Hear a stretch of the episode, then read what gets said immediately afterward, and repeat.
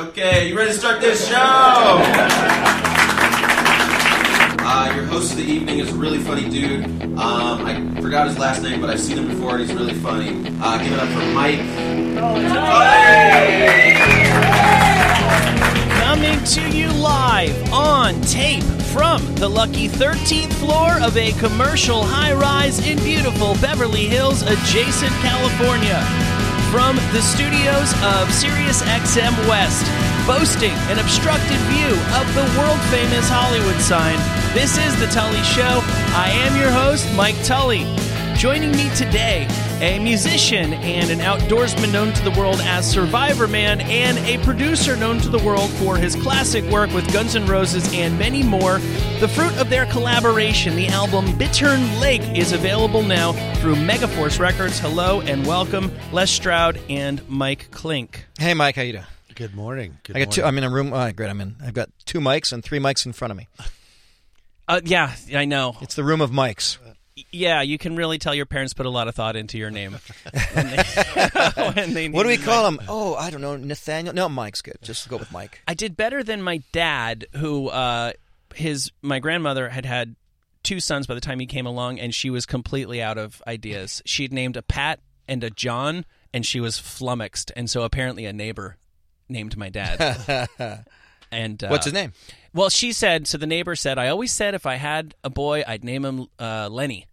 And so my dad was to be named Lenny. And then this is old school. On the altar, the priest who was baptizing him said, "I won't do it because there is no Saint Len." And on the spot, the priest said, "Your name is Michael." Hmm.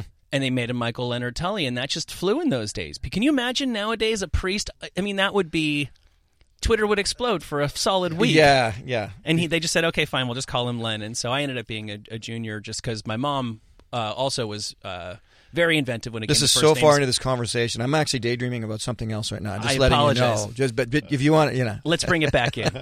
so how did your two paths Sorry, I'm still caught in the fact that my my name is Leslie, and in school, if you you know, Oh, in goodness. the '70s, when your name is Leslie and you're a guy, L E S L I E, it's not good. It's just not good. So I'm actually envious of the name Mike. So there you go. It's- yeah, yeah, it's it's simple and to the point. Yeah, it's tougher than Leslie.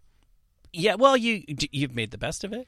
Um, do you think that informs your personality? Oh yeah, absolutely. You thi- you think Yeah, so? well, unless- or it could have been my personality itself. But uh, uh, that's an interesting question, isn't it? How much does one's actual name inform their personality? How much does one's actual name change who they are, or what they're going to do, or how they're going to be? Because you know, someone in grade five could have said Leslie, that's a girl's name, and I could have punched him in the head instead of getting punched in the head. I don't know. I, I, I don't know. I don't know the answer to your question, Michael. I'm, I'm daydreaming about Yeah, something yeah, we know else. we're all daydreaming. I just we- had a Julian here, you know, in look here at last that. time, and it's the Sixty same. seconds and your interview's gone off the rails before you even get started, Mike. See, unless this was the direction I was always hoping to take it in. There you go. I'm very, very comfortable. We got we got plenty of time here, and I'm I'm happy to uh, to meander. How did your paths cross? How did you come in contact with one another? Uh, uh, long story short, uh, we have a mutual friend, uh, a guy I, I grew up with, uh, uh, high school, um, guy named Noel Golden. And Noel uh, eventually made his way into the recording industry and did very, very well, and worked with Mike Clink on on many, many projects as his engineer. And Noel and I have had this kind of uh, I'm doing this on radio, but it's like a, a a weaving in the air. Like we, we would see each other and talk to each other, and then and then not for eight years. 10 years, 12 years. And then we would again and then not. And when we did again one time, and I said, listen, man, you know, I know I'm Survivor, man, I'm doing all this stuff, but let, check out my music. And he, he loved it. And eventually he said, listen, man, I'd like to introduce you to Mike Clink. And here's Mike sitting beside me now. And that's, that's how it happened. Yeah, so Noel called me, you know, and uh, I Noel was my uh, my right hand man for about uh, probably seven or eight years. I brought him. I, I first met him in uh, Canada when I was doing a project in Canada with uh, a band called Triumph, and he was so spectacular that when I was doing another record in, uh, I was in Reno, Nevada, and I wasn't crazy about the personnel at the studio. And uh, I called Noel up and I said, uh, "Hey, would you mind coming down to uh, work on another project with me?" And from that point on, I helped him get his green card, and and we worked together for years and years and years. But he called me up and he said, "Hey, you know, we as we would speak probably more than uh, a couple times uh, a month and just shoot the breeze." And and uh, he said, "Oh, I'm working with this guy Les Stroud, and uh, he has a show called Survivor Man." Initially, I thought it was the show where people are are sent on a trip and try to find their way out of somewhere, which is very similar to what he's doing. But you know, it's all about Not a the big music. reality TV fan. Pardon me? Not a big reality TV fan. I'm not. Yeah, sure. I'm not. So, Nor, nor am I, and I don't do reality TV, by the way. Interjecting right now. I'm well aware of. Do you your- know my stance on that? I, Okay. I, I, I, we, I you- you- digress. You, can grind your axe later. Good. No, I won't. It's it's ground down. It's all right.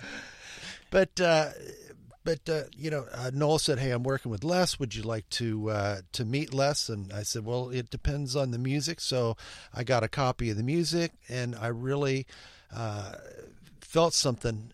And and that really has to affect me first. I really have to be into the music before I'm into to uh, even meeting with someone, or it's a waste of time. So uh, I met with Les, and he played me some of the material that he had, and uh, said that uh, he's been having trouble finishing it. It was a project he had been working on for about seven years, and uh, could I help bring it home?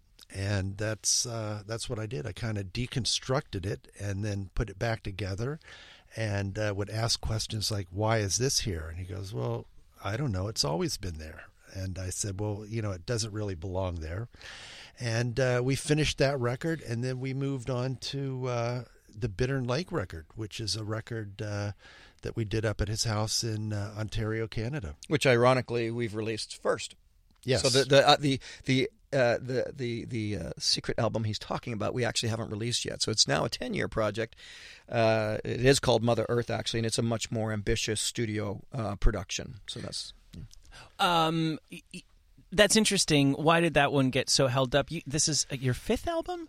it's my fifth you know independent artist, but this one I'm now signed to Megaforce, Yeah. uh, which is a, a, thrill. Um, What was the stumbling block there with the, with of- the preceding album that made it drag out? Uh, you know, I, I and Mike can can interject, but I I don't know that I'd say it's so much a stumbling block as uh it's ambitious. Uh, you know, there's some guest players on there. You know, um, people like Slash and Steve Vai and Mindi Abair.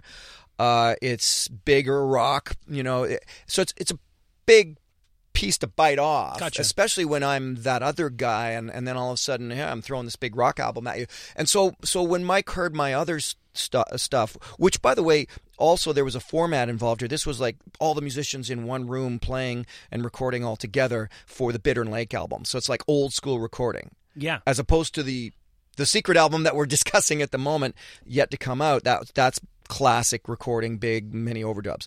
And so Mike and I were, were you know, and Mike just said, you know, let's let's start with with the new one with Bittern Lake and break open the doors with it so that when we launch Mother Earth, which is the name of the next album with all these guest artists and so on, it's a little e- more easy, it's more palatable for for the listening for anybody who does listen to my music to go, yeah, that's just it's progression, man. We get it. You know? Does that make sense, Mike? Yeah, absolutely. I mean, it's uh, as I said, the the first record was an ambitious record. I think it took a lot of time because uh, you were involved with uh, your television show, Yeah. and back and forth. Even when I was, uh, I got involved in in uh, finishing that record. You know, it was due to the fact that uh, the recording was contingent upon when you were in town, which was not a whole lot of times. And then uh, uh, we got it done, and we recorded in multiple places. I think we, it was Canada and Los Nashville, Angeles, LA, yep. But it is an amazing record. But um, I just felt that that record is so special that. Uh, after we had recorded, uh, the intention was to release the record, but then in the meantime, we had recorded the record uh, at his place up in uh, A new in record, yeah. Canada, the Bittern Lake record, and I thought, well, this would be a great entree for people to to listen to and and uh, be able to digest and understand uh, what Les is about, understand what the the, the message is, and and it's more of uh, a, a rootsy kind of record, and uh,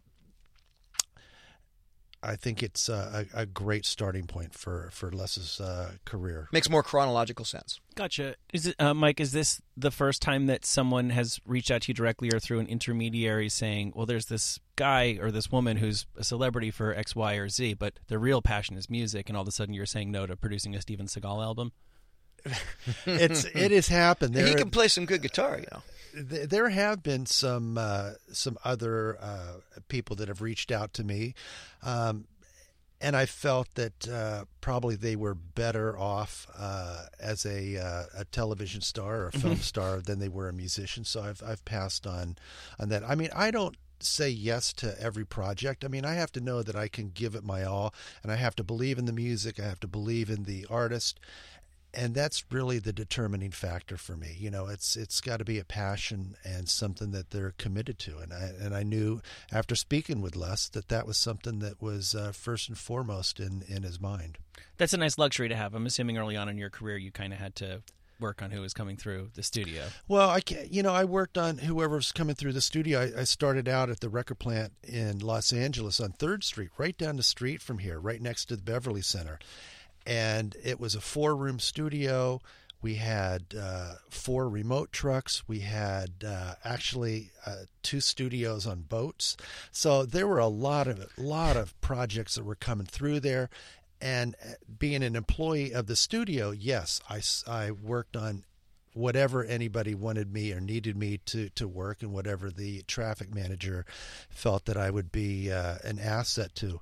Uh, but once I left the confines of uh, the record plant and went out on my own independently, I was lucky enough to have success because I picked my projects very carefully. And, and my first uh, hit was uh, The Eye of the Tiger.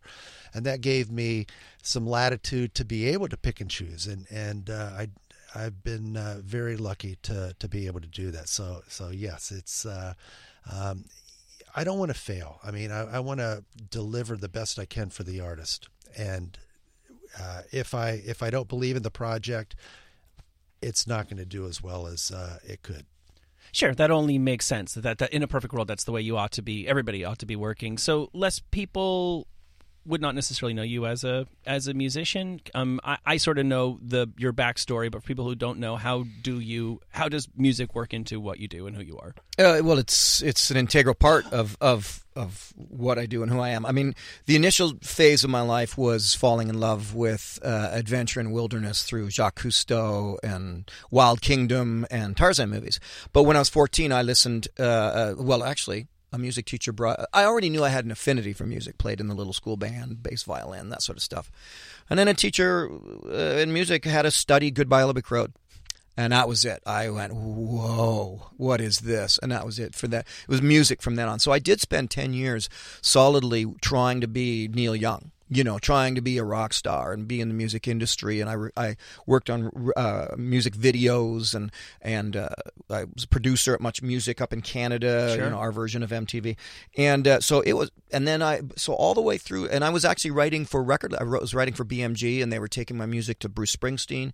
So that was all in my DNA, all in my system as a young guy trying to be a rock star. Um, but I then the the change came and I reverted back to my love of wilderness when I became disillusioned uh, with the music of the 80s and the, the prevailing musical thoughts in the in the eyes of the public. Of what, what are we talking about here? Rock now? is dead. Rock is dead. Rock is dinosaur. You know, all that kind of it was prevailing. And I and I worked at Much Music, so it was really thick in my world. I couldn't hide away and just listen to acoustic. And I was a big fan of acoustic stuff, like whether it be Bruce Cockburn or all the traditional singer songwriters. You know, uh, I say Bruce Cockburn because you know Canadian dude. Um, and so, uh, yeah, it was a big moment of disillusion to be sitting there going, I hate Depeche Mode. I can't stand Spandau Ballet. You know, and I was sitting there going, you know, uh, I'm, I'm, I think I'm done with this. I think I'm done. Disillusioned musician, writer, yeah. singer, those, songwriter. Those snare drums know? got really big for a minute. Boy, there. oh boy, yeah. And the hair bands was not my kind of rock. You uh-huh. know, um, so a lot, know, of a lot of the stuff Mike would have been working on is the stuff probably probably of... some, probably some for sure. But you know what yeah, I did? I was going to take exception to that. Yeah, earlier yeah. on when you said of the that, tiger. Yeah. well, listen, you know the thing is, what I didn't foresee, Uh, and this is totally not to blow smoke up his butt, but what I did not foresee in the mid 80s was the return of rock, which I think came as a result of a, a handful of bands Pearl Jam, Guns N' Roses, right? Those bands were to me the return of because if you really sit back and listen to what they're doing, if you listen back, sit back and listen to a Slash or a Mike McCready solo, they're just doing Freebird. You know, they're just doing rock and roll in yeah, the they're end. just noodling in the They're just- pentatonic. you know, yeah. I mean, that was the beauties. Of, uh, not to go down that road too far. I mean, that was the beautiful things of Slash. He didn't didn't do a million notes. He played tastefully rock and roll. So I didn't foresee that. So I pulled out as a disillusioned artist. I'd been writing since I was fourteen. Uh, so, so my lyrical content was always strong. I, I that's where my ten thousand hours went. By the way, it was never in the chops of being a, a soloist. I can blow a pretty mean blues heart, but everything else, I'm just a faker. But it was writing songs. You know, like it's it's it's easy for me to craft seventeen different verses in a day if I'm working with people or writing. It's just it's my ten thousand hours. But yeah, I gave it all up in the mid '80s and said I'm going to go paddle a canoe, and that's that. You know, long story short, when Survivor Man came about, I I put my skill set of filmmaking through music videos combined with my adventuring and became Survivor Man. Right, which is a perfect marriage and, and right place, right time, and Mm. um, spawned uh, a genre, really. Mm. Uh, so, stylistically, you must have over uh, undergone some sort of evolution. Everybody does. Everybody tries on different, you know, guises as when they're young, in particular, because you were in a David Bowie cover band at one point, right? You you've been doing some reading, eh? Yeah, and Diamond Dogs, if I'm not mistaken. Yeah, the Diamond Dogs. I was the Mick Ronson clone. yeah. So the the album, the music that I hear on uh, Bittern Lake does not sound like a guy who would ever have been a Mick Ronson clone. Like, how are there embarrassing photos out there? Oh, there are very definitely embarrassing photos out there. Um, just go on my, my, my social media and look for the Throwback Thursday I see. posts. You know, yeah, definitely some embarrassing. Uh, well, it was the '80s too. It was the I had hair, big yeah, hair. which was a dangerous thing to have Yeah. in the mid '80s. So let me ask you some individual questions about your your both of your paths before we come back to. We're going to spend plenty of time, believe me, on on the album. Um, Les, I am told by your uh, publicist that you have encountered Bigfoot. Is that what she said? Yes. Yeah, she'd be wrong about that. Well, it's hard to say, but but but what's uh, that's a comment. Is there a question in there? Uh, have you? Do you believe you have encountered Bigfoot in the wild? Oh, that's a great way to ask it. See, usually people go, "Do you believe in Bigfoot?" And what I like to say, like, you know, if I'm at a party and it's a it's a matter of attitude, and someone's like, "Ah, "Dude, you believe in Bigfoot?" I'm I'm done. I'm out of the conversation. But if someone goes, "Listen, man," I'm like, "What's going on with this?" So, and and the way you just put it, do I believe I've encountered B- Bigfoot? That's a better way to ask the question, because to me, it's all about an incredible phenomenon that is ripe with thousands of anecdotal references, not a dozen. Not we're not talking about Tooth Fairy here. We're talking about historical references that have nothing to do with modern media and social media. Spanning cultures. Yeah, spanning hundreds of 50, uh, uh, over hundreds of of uh, Aboriginal cultures that took it all for granted. I believe that I've had some incredible encounters that I cannot write off to moose or bear or wolf or bobcat or mountain lion, and I know my I know my wildlife. But there's things that have happened. It's like okay, that's not mammal. That's not that's not animal. You know, I don't I don't. You know, a, a bear doesn't throw rocks out of the forest in your general direction. You know, maybe You an have- ex you've had, con you've had rocks thrown at you. I've had some experiences like that, yes, and uh, sounds and trees being pushed over. It's, Oh, trees fall in the forest all the time. On a day without any wind, and I'm talking, it's probably happened over at least 15, 16 times. No wind, and, and you know, a hundred yards away from me, and when there's already been strange things going on. So, short answer is, I've had some crazy things go on out there, and I consider it a fascinating phenomenon, and I think, and I'm the guy to go out and check it out. And if you had to p- put your life on it, if you had to bet, is Bigfoot out there? What would your bet be? Oh, I uh, absolutely. And I'm a horrible gambler. I suck. At, I only gamble on sure things, which means it's not gambling at all. Yeah. and, and I would put my you money You would say it's a sure thing. And the only the only counter I have to that is: is there anything that big that we haven't that we haven't found the remains of that we're pretty sure is also out there? Well, take a look. For example, we, for years, the, the, the legend of the massive uh, whale eating, uh, um, my mind's going blank. Um, not shrimp. Um, you know, a squid, squid. Yes. ma- the, yeah.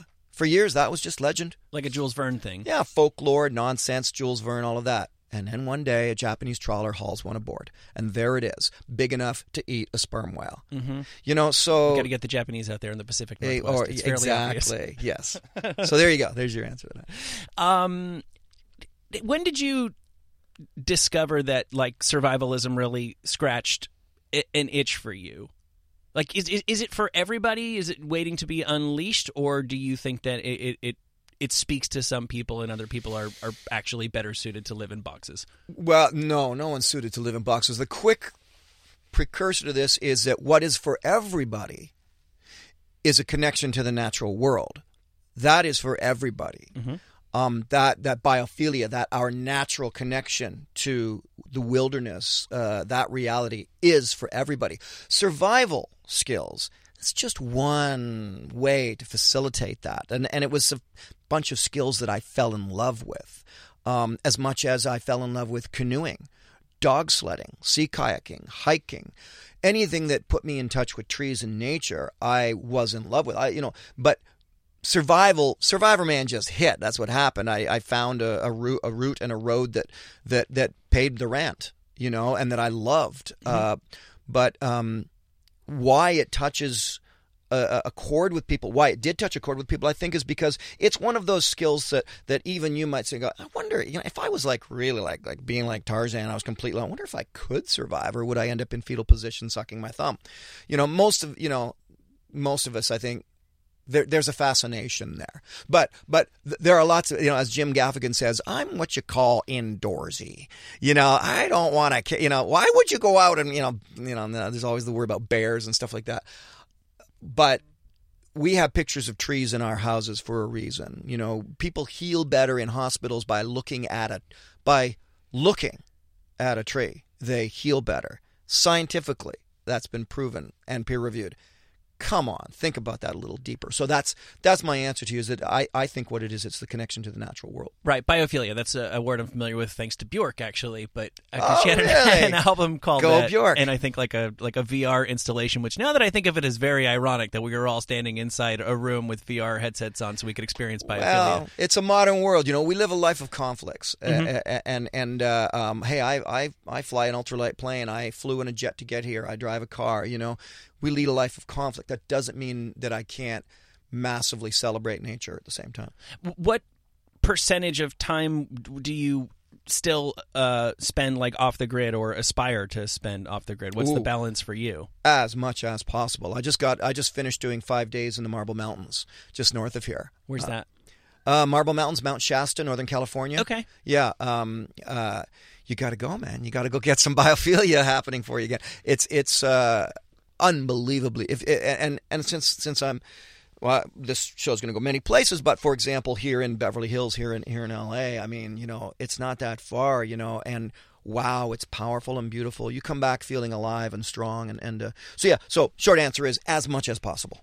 Yeah, what what do you know? So when you do that, because you're an interesting person, a lot of like out, outdoorsy people just kind of Jeremiah Johnson. They just kind of stay out there. As somebody who's who's equally comfortable in both worlds, or at least has to function in both worlds, when you plop yourself down in a place like Los Angeles, like what do you notice lacking, missing, substandard that you you can't get here? That people like Mike, I'm assuming you spend most of your time in civilization. Yes. What what are people like Mike and I missing out on? That is the first thing that hits you in the face when you when you get off a plane. Uh, you know, I think it, I think it would be that daily touch with nature. You know, in Japan they call it shinrin yoku, which is now it's a mandatory thing within professional uh, fields in Japan, where you, you you mandatorily get ten minutes to go sit beside a tree. Wow. Yeah, they build. Uh, so this building would have a courtyard garden that is there for Shinrin Yoku. So you can go, you can leave this studio, and we can go out out there and sit by a tree and and and, and let the forest bathe you. And, and we got a smoking area. yeah, exactly. exactly. We got a smoking area, which is concrete and glass, I'm sure.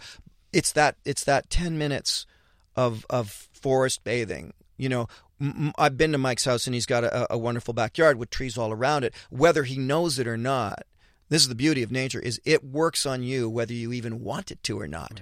And so that's what's missing. But it's here. There are parks in LA. There are parks in Beverly Hills. There are places with trees. And sometimes all I want to say is, look, man, you don't have to go to Peru. You don't have to be Survivor Man. You don't have to go to the jungle. But you got a park down at the end of the street. Take 10 minutes every day. and do that. And the the stresses do, you know, they dissolve. That's what people need here. Um, do you have a smartphone? Oh yeah, I have a smartphone and a tablet and a laptop and computers. How much do you do you feel like you spend uh, enough time, not enough time, or too much time on those? Too much, but don't we? Everybody's how many? How many? Who, who's sitting in this chair talking to you is not going to answer that question with too much, Mike. I spend too much time. I was hoping you were going to be the first person who was just like, "Oh, come on, I see through that nonsense." It's you and uh, Chuck D, a Public Enemy. I met him and and and he was instantly like scrolling through. I was like, "Oh, they got Chuck D too." Yeah, well, this is the most addictive drug that has ever been uh, invented. If people like you and Chuck D can't that say is no a to very interesting comment. I just I'm about to release um, a, a, do- a feature documentary film. Okay. and it's a it's about a um, a school shooting up in Canada, a tragic tragic God. school shooting. There's a point in the film. I'm out on a canoe trip. We're in the middle of the north. We're way, we're as remote as anybody can imagine in their brain in northern Canada. And I'm interviewing one of the the, the boys from the school, and and I, am talking about you know what what you know what you know what's it, you know how do you like being out here? Oh, you know no no cell phones. He says no cell phones, and I go oh, I pick up on that, and I go you know why? And he goes I don't know. It's, it's I'm on it all the time. Why? He goes, oh, it's, and, and he goes, and this was telling, he goes, it's, it's addicting. And while he's saying that, his, his hands are miming texting. Like he, you know, he's, he, you could see him. He's, oh, it's addicting. And he, his brain is there. His thumbs are moving and he's, he's not holding anything in his hands. And then I say, you know, so it's like a breath of fresh air out here. He gives me, it's my favorite part in the whole documentary. He just goes, Oh yeah. And you, it's just like, wow, there's this 18 year old boy who's addicted to the cell phone, and he got out in nature on this man group trip, you know, with Survivor Man, and he's breathing again. I saw a woman at Target yesterday that was wearing a T-shirt that said, "I'd rather be texting." uh, talking to Les Stroud and Mike Clink, the album "Bittern Lake" is available now through Megaforce Records. Mike, um, while I have you here, before we get back to the project, I have to ask you a, a couple of questions about your work before meeting Les. When is the first time you heard yourself described as legendary? Boy, I, I think it's been probably in the last two years, maybe. He makes me call him that. By the when I he says, "Hey, hey." It's not Mike to you, Les. It's legendary Mike. Right. He picks up the phone. You're talking to the legendary. you know, it's just been recently that that uh, people have been saying legendary, and I'm not enamored with it, to tell you the truth. you Why is that? Well, I think that it uh, gives you the connotation that uh, your career is kind of over, and uh, I think that I've worked on legendary records. I mean, that's what I strive to do, but. Um, you know, I continue to be very active and and to to uh, still produce uh, records, and uh, I, I think it bothers me less when when when uh, I first heard someone say the legendary or saw someone write have it in writing. I was like, "Don't call me that. Don't call me legendary." But uh, it, it's okay now.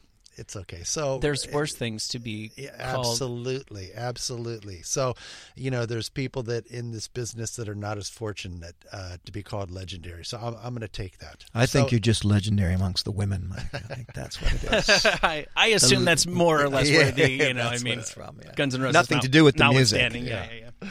Um, what is your uh, it, it, when you think of Appetite for Destruction? What is the mental image or the anecdote that to you is like that's what that's what that was? Um, you know, that record was unlike anything I had ever done before. I mean, we were talking about the the, the bands of the '80s. I mean, I had had uh, success working with bands like. Uh, uh, Survivor, the Jefferson Starship, Eddie Money, and Heart, and those records were different than the uh, the record with Appetite. Even though I had listened to uh, Aerosmith uh, and and enjoyed that kind of music because I and Southern rock. I mean, which is different than than uh, what I was doing, which was more pop rock Right. at the time. It was so much fun to kind of get out of that out of that mold and and uh, work with the band. I mean, they lived the life. I mean, they they were the real characters. There was nothing contrived about them, and that's what I really appreciated about them, and that's what I loved about uh, working with them and making that record. They never once said to me, you know, we're looking to sell millions of records. We're looking to, you know, become highly successful. What they wanted to do was to make the best rock record possible. And uh, that's what we set out to do, and that's what we achieved. I mean, they never, ever had anything uh, to motivate them other than to make great music.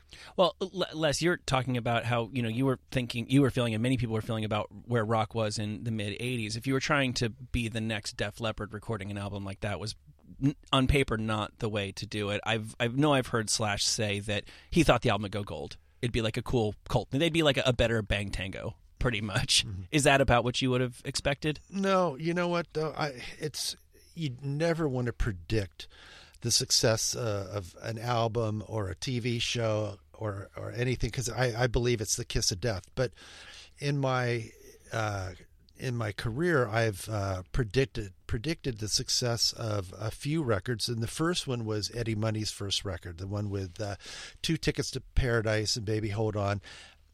There was just something about him and that music and that time. I said, you know, this this record is going to be a big record, and uh, it took nine months and I think three singles deep in order for uh, Columbia Records to make it happen, but they didn't give up on it. The same thing with the Guns N' Roses record. When we were doing the record after it was over, and I was listening back to the rough mixes uh, with uh, Tom Zutaut, the A and R uh, person for the and the person that signed him to Geffen, he said, "Mike, what do you think this record's going to do?" And I, I said, well, I think it's going to sell 2 million records. I mean, I really felt confident after listening to the material, living with it, and getting to understand the guys that we had a very good chance of having a, a great record and one that people would uh, would love. And uh, he said, "You're wrong. We're going to sell five million. And both of us were wrong combined. So, yeah, that's a so. that's a tremendous. Uh, yeah, that's a Right, that's a good, really good way to be wrong. Yeah, but I, but I felt really good about that record. I really did. It wasn't. There was something magical about it. I mean, when the guys were out there and they were on and they were playing, the hair on my arms stood up, and that that doesn't happen often. You know, I, I think the, the the the question, the, the the sort of the commentary that you're getting into is, I've always found really interesting because it, it it's like depending on your perspective. So, in Michael's perspective as producer, or the record label's perspective, it's almost part of their thing to be predictive of how well this thing will do you know um, yeah, it's the record and, business sure. yeah but then in the artist role you know it, you walk a very delicate balance there and so someone like a slash or myself with the, with the new project you you in your mind want to just oh, it's just me man it's just my art it's my music i'm just it'll be whatever it is but there's always the voice way in the back going oh i hope it sells really well you know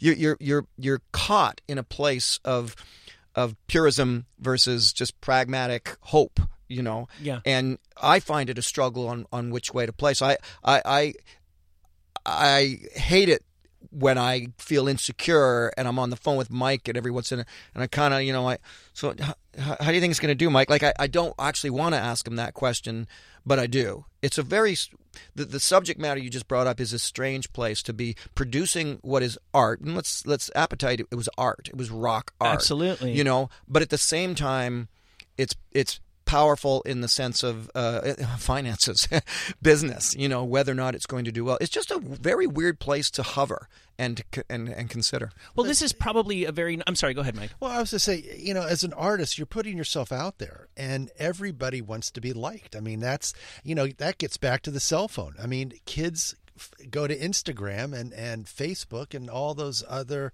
Uh, you know, social apps to be liked, and I think that that is is a common theme in, in uh, a couple of the things that we're talking about. As mm-hmm. an artist, you want to know that uh, that your art is being appreciated by other people, and part of that is you know the success of the record and being liked.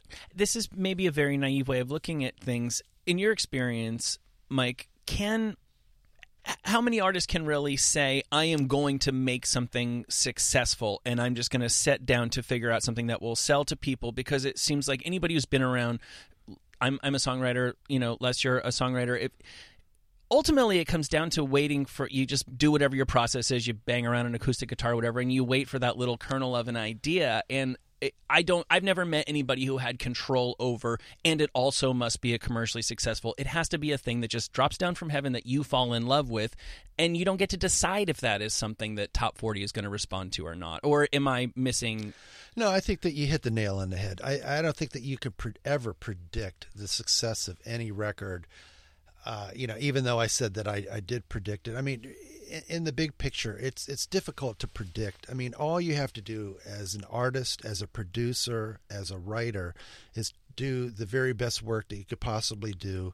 Put it out there and hope that people like it. I mean, it's out of your control. I mean, a lot of it has to do with timing. It has to do with luck. It has to do with teamwork. It, there's so many factors that go into it. You must have been wrong along the way too. Like, have you were you were you wrong in a predictive sense and gone? Oh, I really Well, thought that was going to hit.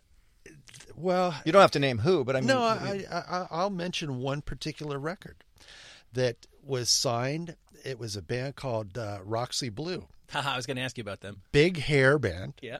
signed to Geffen by Tom Zutaut, managed by Doug Thaler, who managed Motley Crue, and Motley Crue was huge at the time. Produced by Mike Clink, we had a couple songs, and especially one ballad that was a guaranteed hit, radio hit, for what the radio format was at that particular time. By the time the record was made, and we released the record i believe it was a month after we released the record and and you understand that things don't hit instantaneously uh, we had the seattle invasion we had soundgarden we had pearl jam and the record no one wanted to know anything about the record but everybody had predicted this is a no-brainer this this record cannot fail and it's kiss of death. it's the kiss of death I went. I went for it, Mike. I bought that album.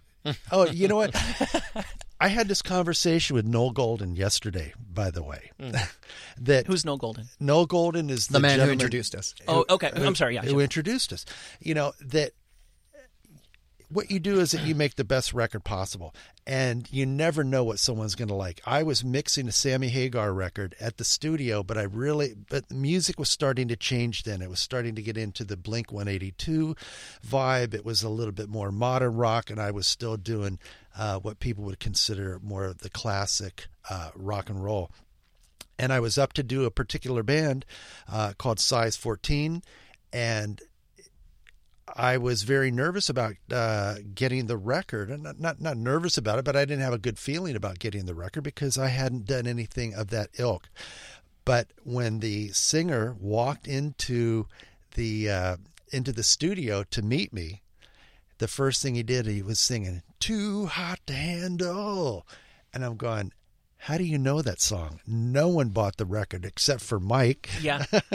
and uh, he said, "No, that was one of my favorite favorite records." So it just goes to show that you've got to do your best work because you never know who it's going to uh, uh, attract and who it's going to stick to. I was gonna. Here's the thread that I'll bring it back to to the project you did together. Very similar production between the Roxy Blue album and and Bittern Lake. I that felt like that felt like an album that was. I don't know if they were recording live in the studio, but it certainly felt that way. Yeah, they were.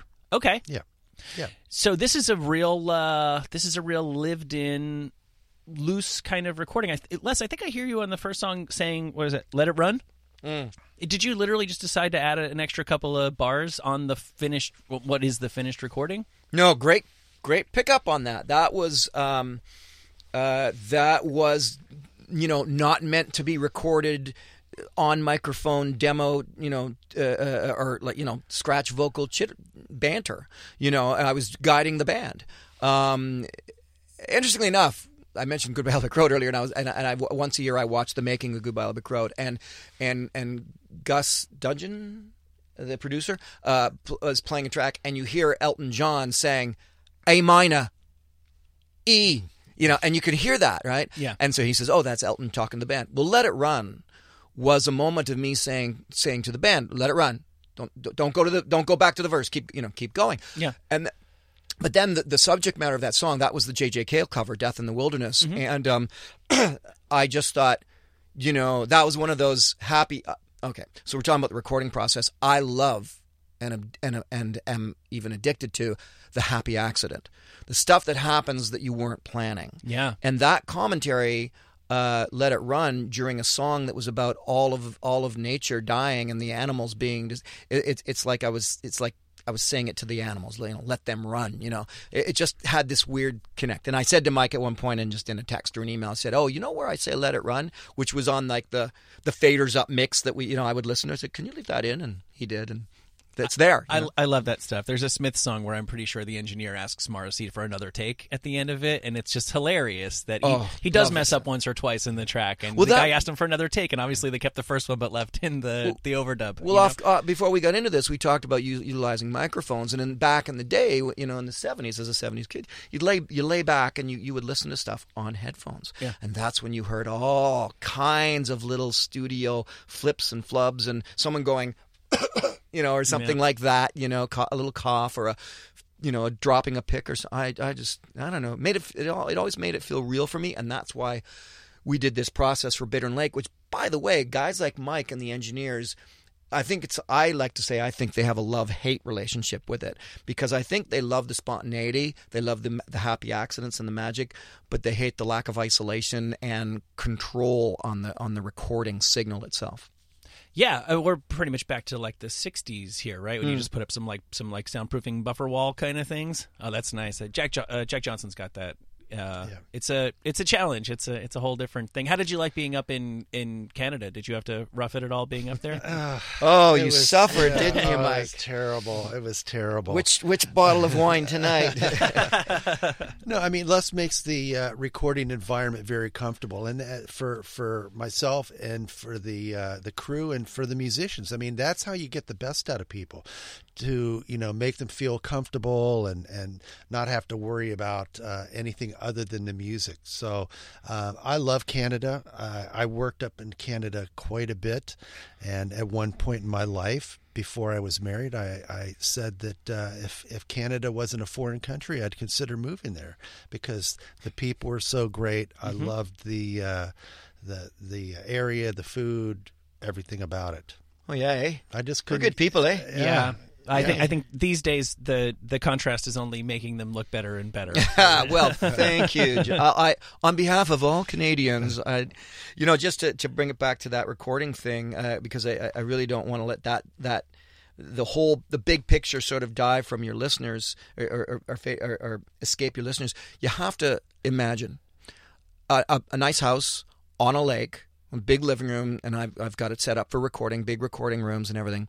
And let's say 15 people, you know, seven or eight of which are musicians, dogs, um, to the point where now the next sessions we're planning, Mike and the keyboard player are taking over the meals. They want to. It's like we want to plan the meals less, you know.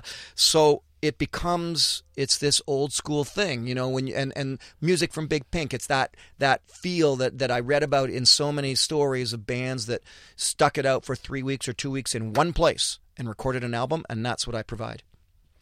You know, it's a it's a challenge to record with everybody in the same room, open uh, microphones everywhere with all the leakage. You know, the Les's vocal would get into the violin that was playing, but there's a magic that happens too when everybody's looking at each other and everybody's playing and and as he said there's all those happy accidents that uh, come about along the way.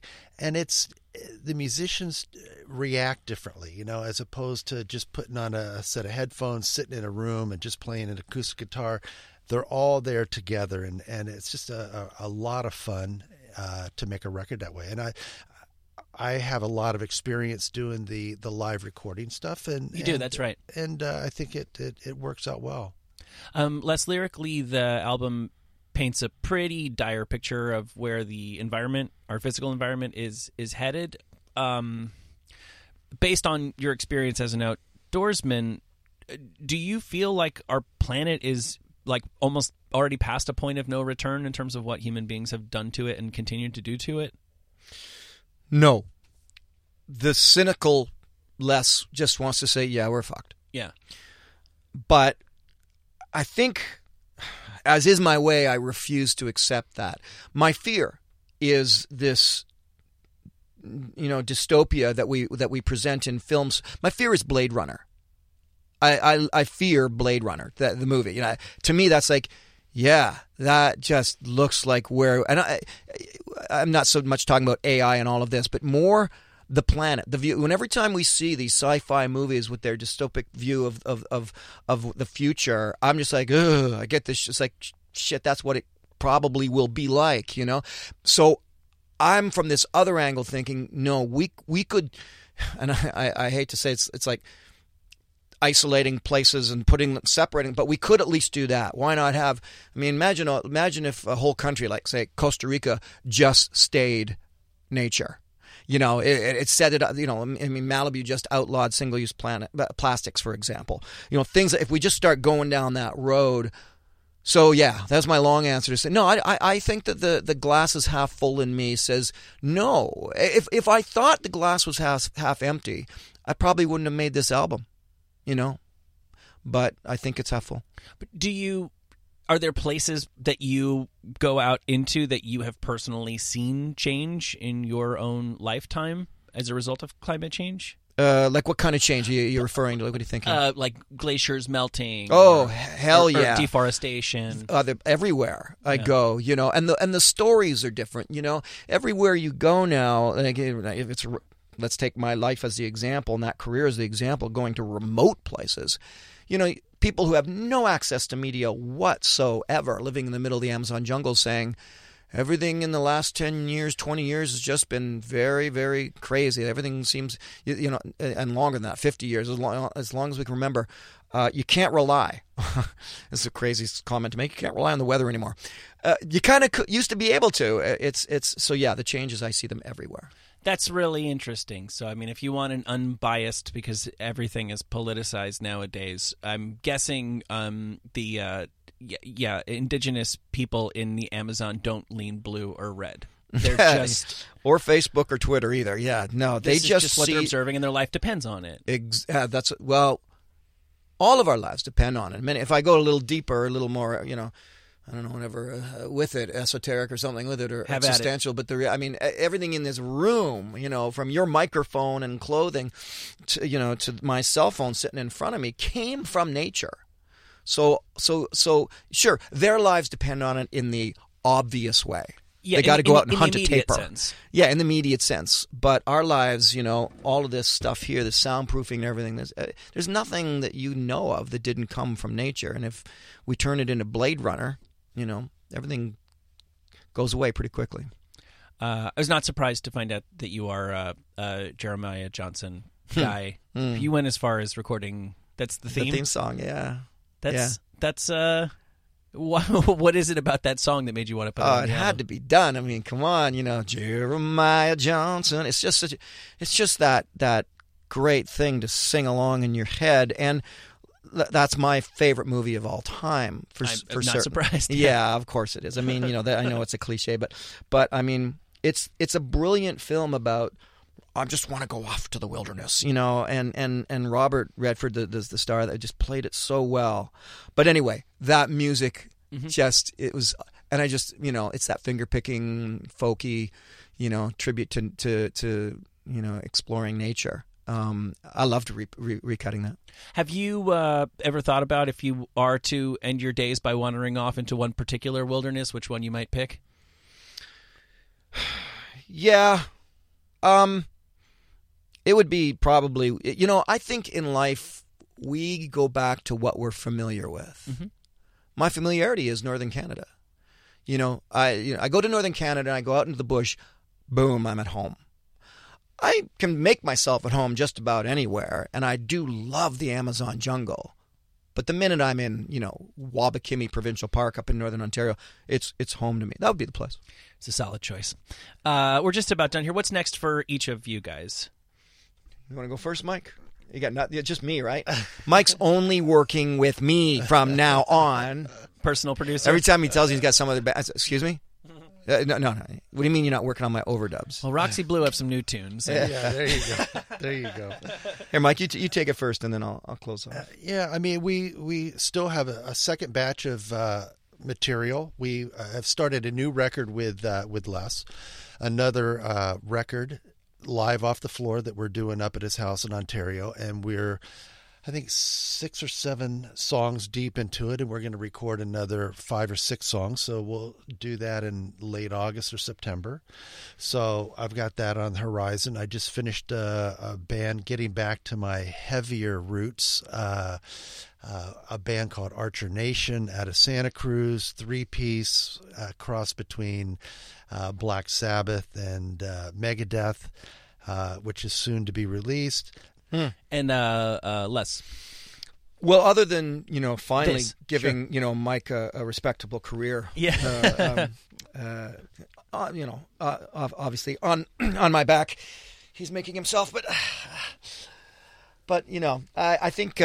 Well, Mike didn't mention the other the the the, the, the secret album uh, called Mother Earth, which is our very uh, ambitious album. That'll be next. Um, and as I said, that's a full studio album with um, lots of overdubs and uh, w- uh, and we think very powerful music with some special guests uh, players on it. So that'll be coming out soon. Um, I have a series out right now on National Geographic, just a quick, quickie little series that I did for Nat Geo Wild about wildlife and stuff.